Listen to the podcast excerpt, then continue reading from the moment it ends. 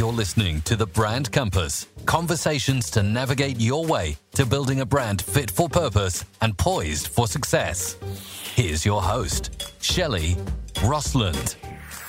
Hello, my friend, and thank you for choosing to listen to us today. This is the show where we hang out where the sea meets the shore, where your brand meets the humans you serve. I am Shelley Roslund, your host on this particular journey, and I'm quite excited to get into our topic today, which is the juicy, peachy subject of brand experience. Now, that may sound like big business stuff, but really it's not. It's the nuts and bolts, if you will, of why your clients find you alluring, and it's what makes them stick around for the long term. So there's a big part of brand experience for a micro business that's essentially a big old mix of old-fashioned relationship management, customer service, and a genuine care for doing the right thing and looking after people. And that's why I've asked my conversation companion today to come and join me.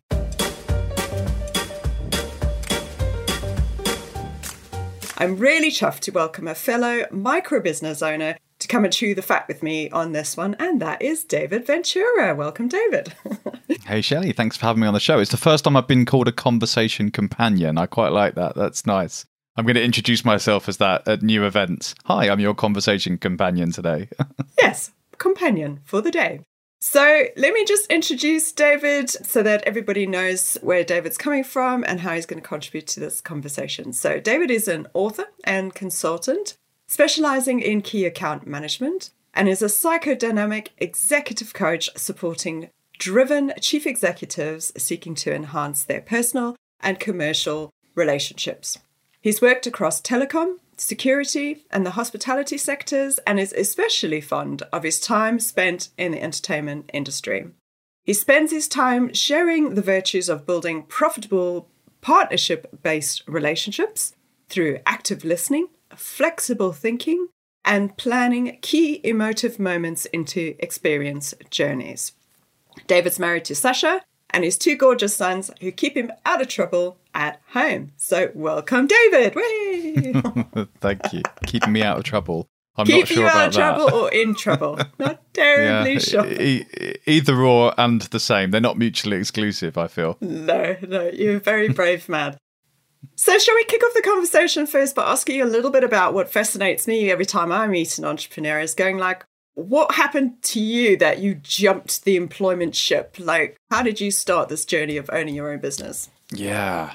Well, that's a nice way of putting it, actually, jumping the employment ship. I'm not sure I was ever, I'm not sure if I was ever on the ship actively or whether I would just sort of found myself on the ship to sort of piggyback a ride to the next destination. I guess I started my first self-employed business when I was in my teens. I was a mobile DJ and party entertainer. So nice. I sort of got the buzz, I guess, for being my own boss. Shelley, you know me quite well. I'm a little bit of a rebel and a maverick. I don't like being told what to do. It's up there on your top three active archives, isn't it? Yeah, definitely. Definitely a maverick. And part of it is the not liking to be told what to do. And the other part, I guess, is I'm certainly an ideas person, and I have 1,000 ideas a day, 999 of which are probably ridiculous and will never happen. But one of them might be good. And I never really liked in the employment world the sort of restrictions that were put in place to stop ideas from coming to fruition particularly quickly. Mm. Yeah. And I guess, you know, in some way, it was sort of like, you know, I'd have this great idea on day one, and I wanted it to run with it and do something.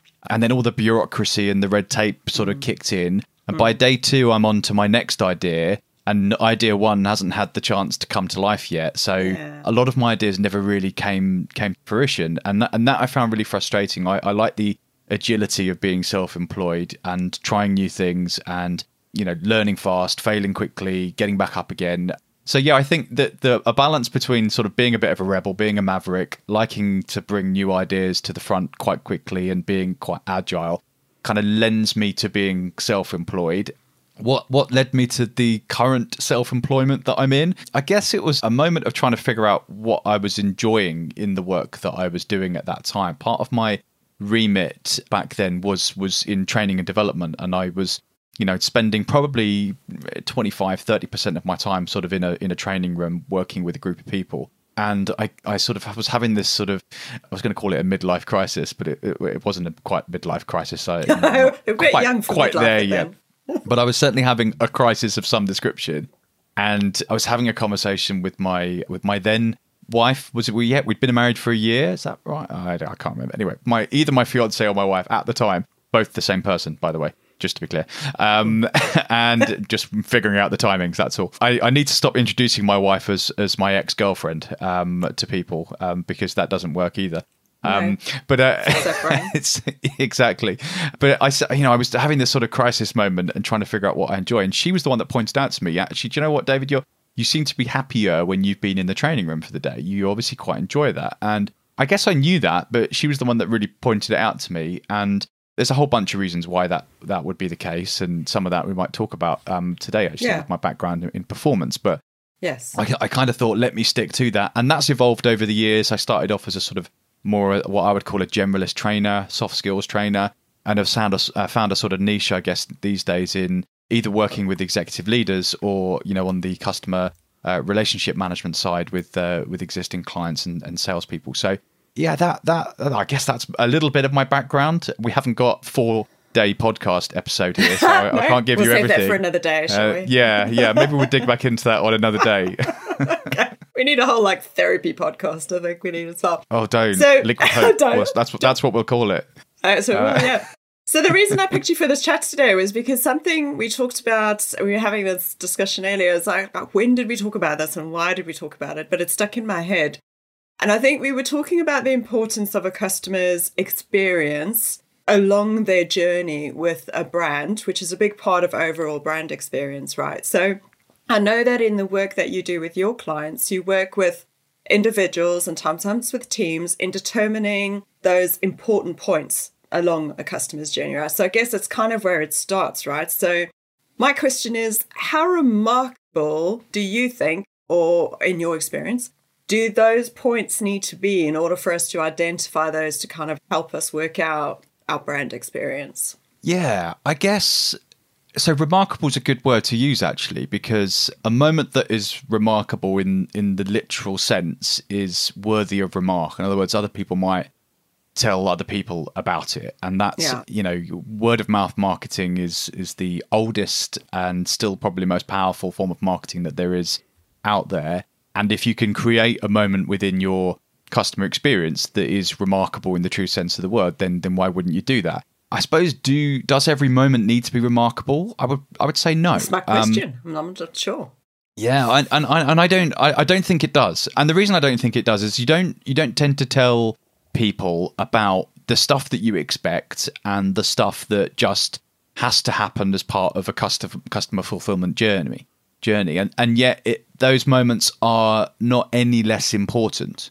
So I guess there are some moments in your customer journey that I would say would be nice for them to be remarkable and for people to talk about.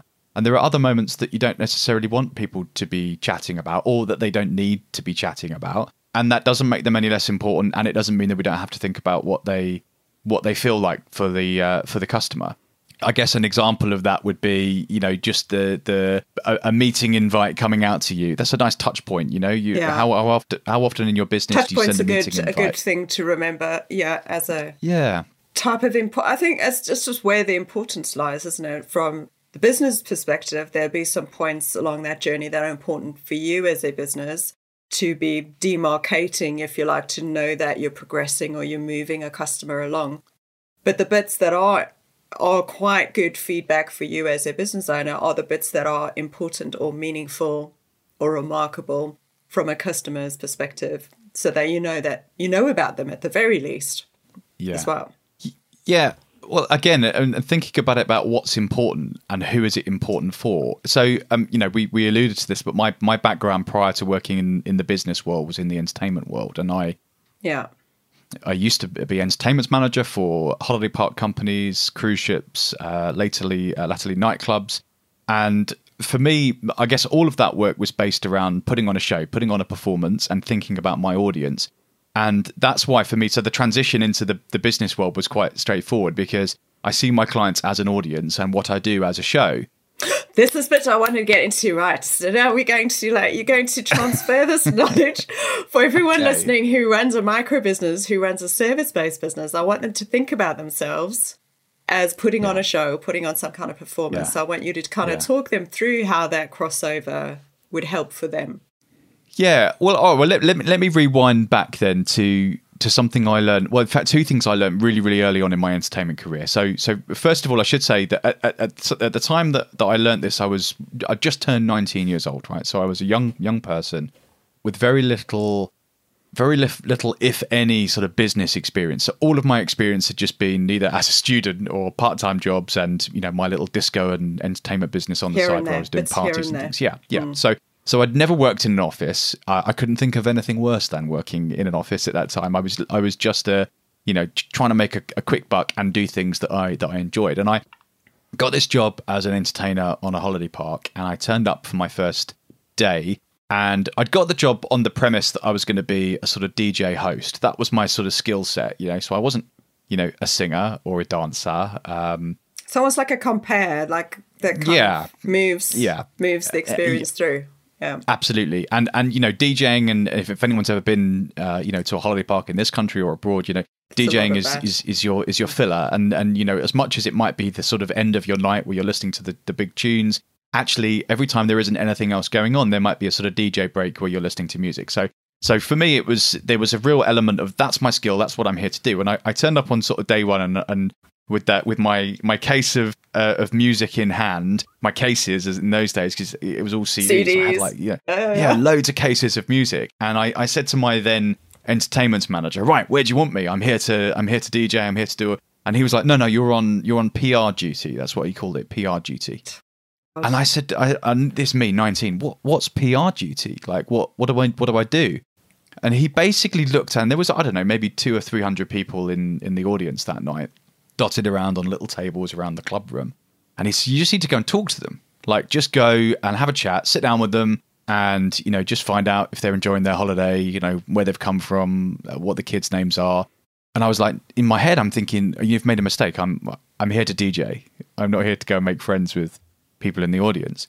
And what I very quickly realized is that actually that was the biggest part of the entertainment program on a holiday park in those days, was the rapport you built with your audience.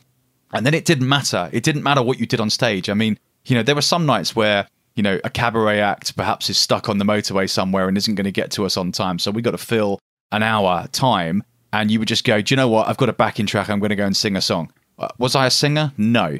Did it matter? No, because I'd put the legwork into getting to know my audience, and I could have got up there and told knock-knock jokes, and they would have probably found it funny because it was someone that they knew on stage that they'd built a relationship with. And so that was the first thing that at the time it didn't, I don't think I fast forwarded in time and click that's you do that in business. And yet looking back on it, I think that was like the first fundamental lesson that I learned in business, that actually building rapport with your audience or your client base, your customer base is the building blocks to whatever you choose to do next. So that I think was the first thing that got me thinking of business as a show, as a performance. And then the other thing that again, when I started that job, about 2 or 3 weeks after starting that job, we had whole team training, whole company team training. So every park that was due to open or had already opened, all of the entertainment teams went to a central location, and we had a week-long training session where we were learning all the new things for that year, the showcasts were learning the new shows, and we were, just a whole big training event. And I remember on day one, the entertainment director for the holiday park company at the time, he stood up and he gave a bit of a, welcome to all the people who've never done this job before kind of speech. And he said something that really stuck with me. He said, the most important thing that you'll ever learn and ever need to remember when running entertainment on one of our parks is continuity. Nice. This is what we would get into now. Mm-hmm. And he then broke that down for us. And, he said, essentially, in every evening, in every show, there are ebbs and flows. And some of those ebbs and flows are designed, like you want to take your audience on that journey of feeling like they're going down and then they're coming back up, and you want to take them on that journey. And sometimes those ebbs and flows happen because you're trying to entertain 300 or 400 people and you can't be everyone's cup of tea at the same time. you know, and you're also not in control necessarily of how they feel and how they feel. You're not in control of the quality of the act. So you might have a band one night who are brilliant and can hold a dance floor for 2 hours straight without losing anyone. And then the next night you might have a band who, you know, perhaps because of budget reasons haven't been quite, you know, paid as much. They're having an off night and they play 3 absolute bangers followed by 3 terrible songs that clear the floor. And you as the team have got to manage those ebbs and flows. You've also got time within your time, bearing in mind that an evening's worth of entertainment on a holiday park in those days, I keep saying in those days because a lot's changed. And, you know, anyone that's been to a holiday park recently might be thinking, God, it sounded like great fun going to a holiday park in those days. Things have changed, but you know, in those days we used to start our entertainment program at like 6 p.m. and not finish till 1 a.m. That's a long time to hold an audience, and you've also got to know that during that time people will come and go, so not everyone comes out at 6 p.m. and not everyone stays until 1 o'clock in the morning. You know, you've got families that might show up at 6 for the kids stuff, and they might go at 8 or 9 and put the kids to bed, and then you get a new set of people who have perhaps done pre-drinks in the bar, and then they want to come and enjoy the live act. So you've got this sort of constant, you know, ebbs and flows in the entertainment and ebbs and flows in your audience. And continuity was the key thing that stuck with me from this seminar. It was hugely important and totally within our control. And that's the bit that really fascinated me. Yeah. So how do we then translate that for someone listening now who's a microbusiness, service-based business?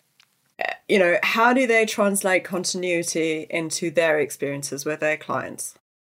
What should they be looking out for, do you think? Well, so I keep talking about ebbs and flows. Ebbs and flows are unavoidable and sometimes crafted and created. So sometimes you want them and sometimes they're just going to happen. So the key thing for me is to monitor and measure the mood of your audience, right? So, you know, find a way to monitor and measure how your audience are feeling at any one moment in time. And you might get that measurement purely through communicating with them, talking with them, and just getting a feel and a sense for like what they're going through at that time. Yeah, a temperature, you know, how you're feeling about this particular product, this service journey. Where are you with your challenges? You know, all of those things that you would do as a business owner when you're talking to your customers, you get that natural temperature check, and you'll know whether they're up or whether they're down based on the conversation that you're having. So I think, you know, first of all, keep that check in. And, you know, I keep referencing, you know, the performance side of this as a show. If I go back to my sort of theory learning from, you know, GCSEs and A-levels in drama,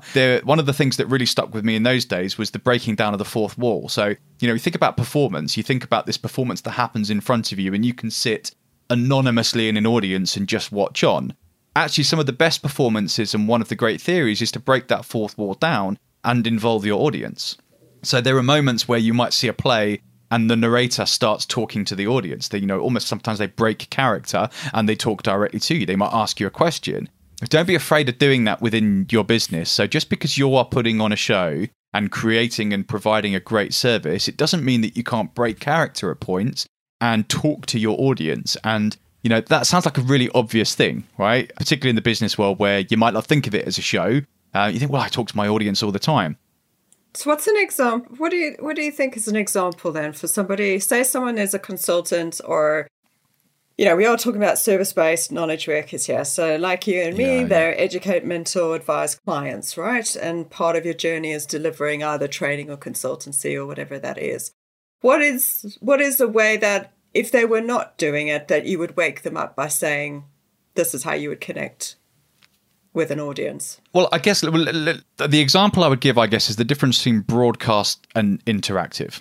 Nice. Right? So if we are broadcasting our product and our service delivery at someone, then we're 100 mile an hour talking at them, dealing with them, providing for them, and we're not saying along the way, how's that for you? You know, did that work? Are you okay with that? Is there anything you'd like to change?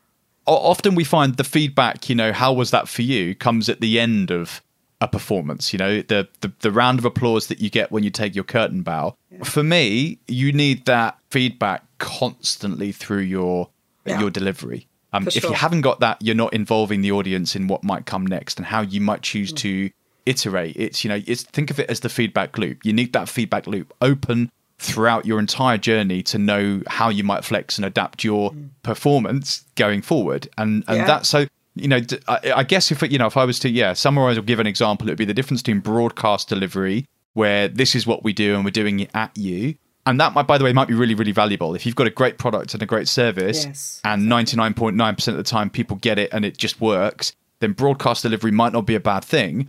And yet, actually, I believe that if you're really involving your client in that customer experience, in that performance, then at times through your broadcast, you need to be stopping and checking in with them.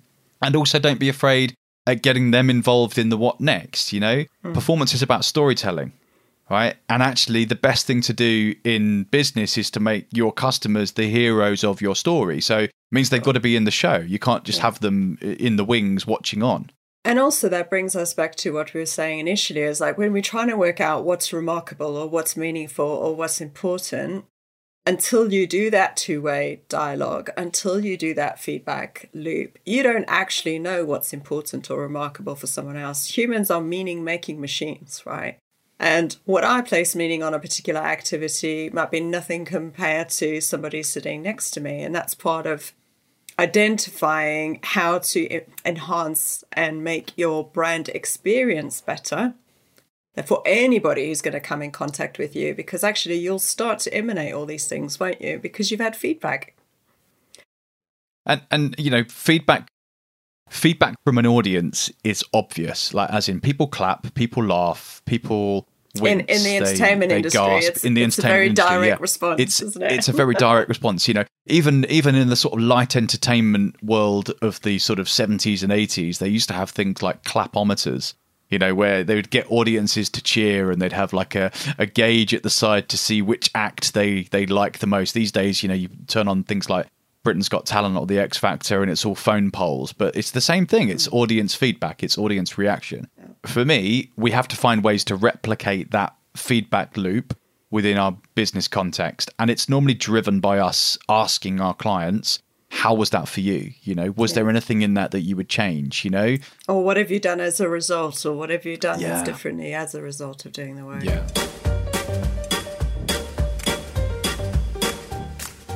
I suppose the other thing that was also interesting to me is these lulls, is planning for lulls where you've not lost someone or made someone really bored. But planning for and knowing. So we've talked about the moments, but maybe it's these moments in between. Maybe we can just talk about those planned spaces. So the thing about a lull is you've got to decide what you want to happen in it and what the purpose of the lull is. And for me, so the purpose of a lull could be to have your customer reflect. Like, so there are so many people that are, you know, from a learning style point of view, reflectors. And if you were to ask them, how was that for you? They might not have a direct answer for you straight away. They might need a few moments, a few hours, or even a few days sometimes to reflect on that. So sometimes the lull is reflection lull. Actually, we want to give them a bit of space for them to think about things. Yeah. So, you know, is that the purpose of the lull, to reflect?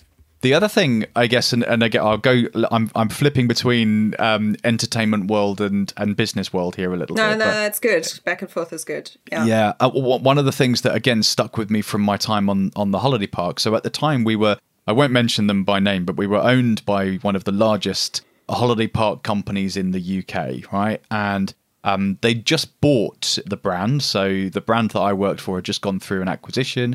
It had just been purchased and there were a lot of changes coming in that were directed by corporate, directed by head office. And one of the changes was something that they called bar breaks.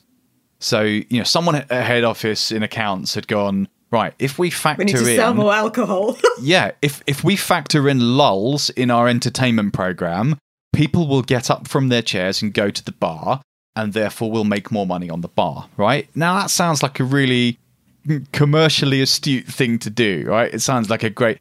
As an entertainment manager, I felt like someone was cutting off one of my arms. Like, it's your lifeblood. Yeah. You're telling me to kill an atmosphere in the room just so that people can go to the bar? Like, what is that? And, you know, we argued the toss on this. We and a few other parks really rallied against head office to try and stop this from happening. And unfortunately, we didn't win the argument. This was a mandate from head office. You have to include these bar breaks. So the way in which we dealt with them is that we pre-recorded bar break music, right? So the whole idea was the room changed state, right? So, and it was for 15 minutes, like every couple of hours, there'd be a 15-minute bar break, right? So the room changed state. So the lighting changed. It stopped from high energy sort of dance music to sort of lower level volume music. The house lights came up a little bit, and there was, like you would have in like a theatre, an interval, okay, right? Yeah, yeah. And what we chose to do with those pre-recorded, so because we could have just put background music on and just left it at that, right? But we chose to change the state through the atmosphere in the room. We started pumping dry ice and smoke onto the stage to suggest that something was about to happen next, right? So visually, we were giving our audience a cue that something was going to happen next. And in and amongst the music, we were dropping adverts, pre-recorded adverts for entertainment that was still to come that night, right? So we were following the orders of no DJ, don't speak, don't perform, don't entertain, don't act, don't do all these things, just send people to the bar. And yet what we were doing was putting on some music that said, you know, don't forget to get your drinks in at the bar during this bar break. And come back quickly. And come back quickly because soon, you know, coming up soon or later on tonight, we've got this show and we've got these people. And we had all that pre-recorded. So again, there was no live interaction. And also during that time, everyone went on PR duty for 15 minutes. So the whole crew, all the entertainment crew, all 7 or 8 of us went straight out into the audience to check in with people and see if people were having a good time, right? So I think that there are so many things that you can achieve in those lulls.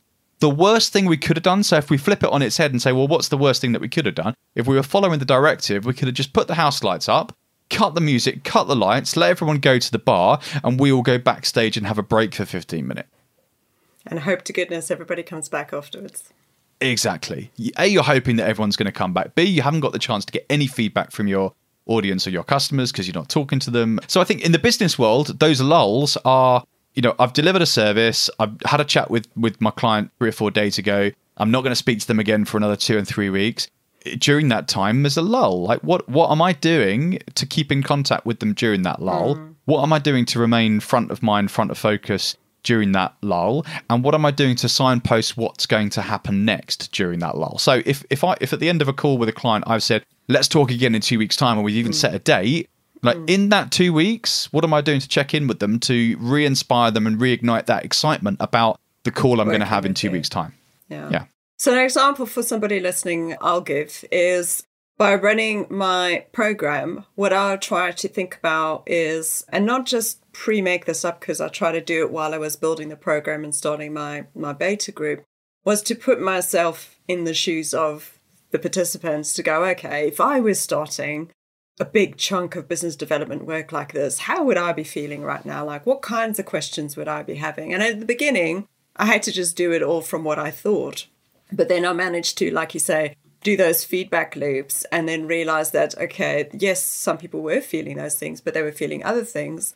Then I could make sure that when an email would go out and go, okay, next call is going to be da-da-da, or this is what you need, get your stationery, get your pens together, are you excited, do you have questions? I was trying to think of the things that could kind of, like you say, fill those gaps because I'm aware of the experience of being on the program is quite intense. So it's, you know, what can you do to almost prepare people or send out a virtual hug or something, or even something in the post? Because what I'm also flipping between is everything doesn't have to be digital. Everything doesn't have to be in person, but you could send something in the post, like good old-fashioned, the lump factor as well. Well, yeah, I think you're right about that. Not everything needs to be digital. Like, I'm a tech geek. I love a piece of technology. I love things that are digital. Yeah. And yet, actually, digital is broadcast. There's no interaction with digital. No. And we can make that broadcast really good. I mean, you know, television and film is successful not because of its interactivity, right? So, you know, we all tune into big programs that have been put together really, really well. And yet, actually, from an interaction point of view, we also love the kind of shows that we tune into where they go live to someone in the audience or they go, you know, to someone watching at home. Like, you know, Ant & Dec, one of the most popular light entertainment television programs in the modern age, right? Why? In part because it involves its audience. Yeah. So, yeah, I don't think everything needs to be digital. I think sometimes old school is better school. And, you know, that's something tangible in the post that people can pick up. You know, you talk about a virtual hug, you know, go and give them a real hug. Like, knock on their door. Give them an actual... No, don't freak them out or, like, stalk them or anything. But just knocking on their window at night going, hello, I wanted to give you a hug. Yeah, Yeah, and I think also it's just, it also will make you stand out, I think, as a service provider, where you are mixing up those different senses as well, because all too often I've just seen too many, you know, service providers as well just go all in on digital. And it's like, yeah, well, don't forget that you are dealing with humans, you know, who want to be heard, who want to be in on a conversation as well, and try and build that in. Yeah. Human beings. So, God, complicated things. So I like to kind of, I'll bring it to a close, because I know I've got other burning questions, which I'm going to have to save for another time, David.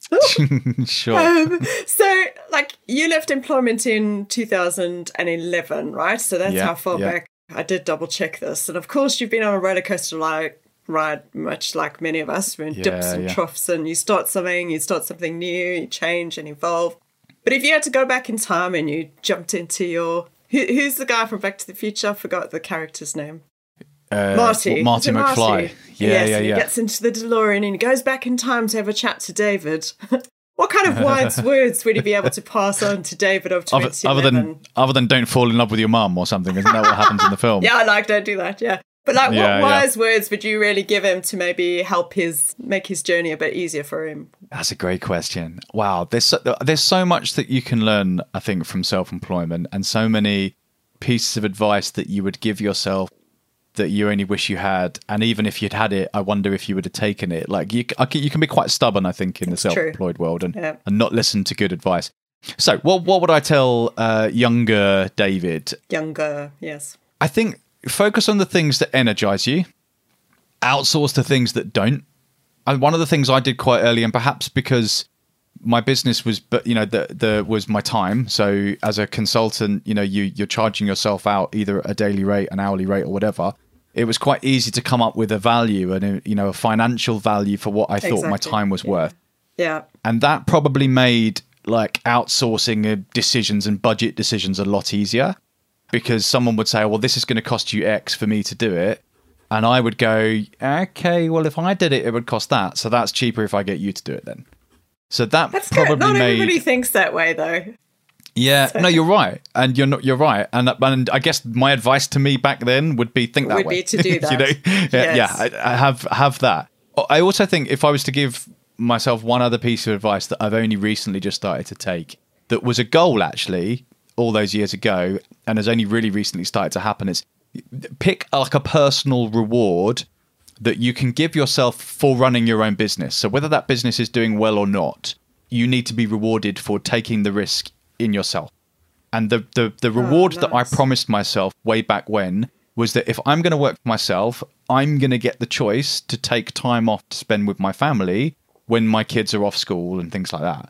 So I made a promise to myself years and years ago that I was going to take half terms off. I was going to take Christmas holidays off, that I was going to take the summer holidays off. And I was going to remember that actually the only reason I have a business and have a job is to fund a lifestyle that I want for my family. And actually my family are more important than anything else.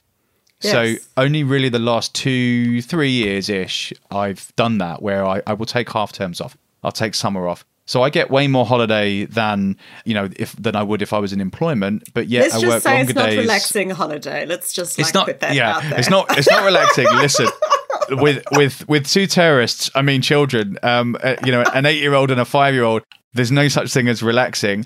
But we're making memories, and we're doing stuff that they will remember. They will not know any different than, you know, mummy and daddy were both off on holiday with us when we had school holidays, and we didn't have to.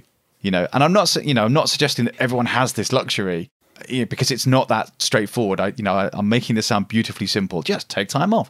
It's not that simple, and yet that's the reward I'm giving myself for the long days, the sleepless nights, the working projects on a weekend to make sure that they're ready for a Monday. I make sure I reward myself that quality time off, and that's the personal reward I choose. Other people might choose different personal rewards, but also if you're going to take the risk and be self-employed, have a reward. Yeah, and in your life season, those rewards will change. You know, as you get older, you'll have something else you set up for yourself.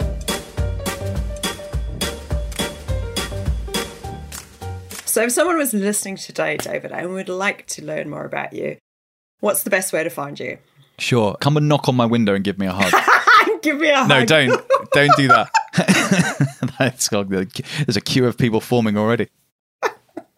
Listen, LinkedIn is probably the easiest way to track me down. David Ventura, I'm not that difficult to find, I don't think. So I'm there on LinkedIn, or, you know, business website is camguru.com. Yeah, just hunt me down and say hello. Happy to have a chat. And I'll put all of that in the show notes for anybody listening as well. So thank you so much, David, as ever. My pleasure. It really lifts me up having these conversations with you and really feeds my hungry, curious brain. But keep doing what you're doing. Your genius is much needed in the world, and your genuine care for the human condition comes through every single time I talk to you. So thank you very much. Thank you, Shelley. Pleasure to be here. And that's it for this episode, folks. Thank you so much for choosing to listen to us today. Again, I know I'm biased, but I felt like that was another episode that potentially you need to share with someone who you know who might be needing a bit more light on this topic. But until next time, stay strong, believe you have value, and make good brand decisions. Thank you for listening to The Brand Compass. If you enjoyed this episode, make sure to share it with your entrepreneurial friends and help them make good brand decisions. Until next time, let's keep the conversation going at shelleyroslund.com.